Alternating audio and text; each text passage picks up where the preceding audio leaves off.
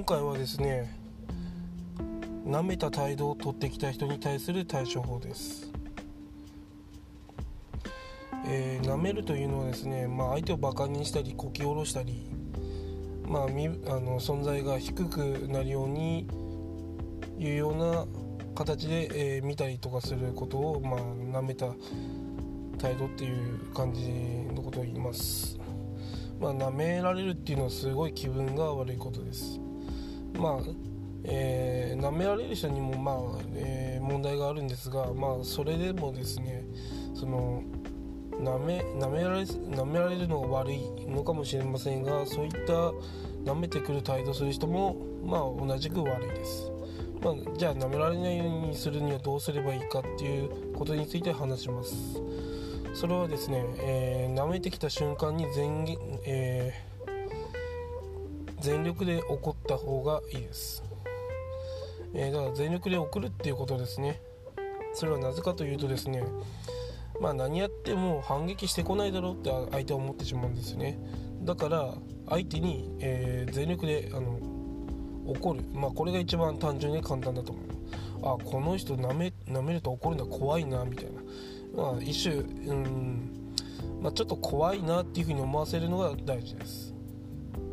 まあ演技でもいいんですがやっぱり怖いっていうふうに思わせないと人は舐めてくるんですよね。あこいつ弱いな舐めてやろうみたいな。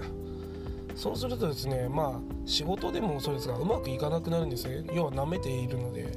舐めた相手にですねあのまあ明日までに提出してくださいって言っても、まあ、やっぱり提出してくれないんですね。ということは仕事うまくいかなくなるのでやはりですねその舐められないようにするにはですね怒ることが大事です。まあ怒りたくなくても怒った方がいいと思います。それでですねあの周囲にもあこの人は怖い人だなって怒らせたらまずいなってなります。だからですねあの舐められないようにするためには全力で送った方がいいです。一瞬一瞬だけでいいです怒るのは。そうすることによって周りも、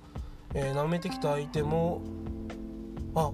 ここいつ怖い。ちょっと舐めるのやめようってなりますので、えー全力で怒りましょう。あとですねやはりこうまあ自分、まあ、そその舐めることも問題だし舐められることも問題なので、まあ、舐められないようにするのが一番大事なんですが、まあ、舐めてきた人に対しては全力で怒りましょう、まあ、やはりそういう風にしないとですねあの何事もうまくいかなくなりますので舐めてきた相手には絶対許してはいけません。それだけはあの肝に銘じないと、えー人生一生舐められっぱなしになりますので怒る時は怒りましょう。舐めたら許す許さない。そういった態度が大事です。これは何事においてもそうです。舐めた相手に対しては絶対許してはいけません。以上です。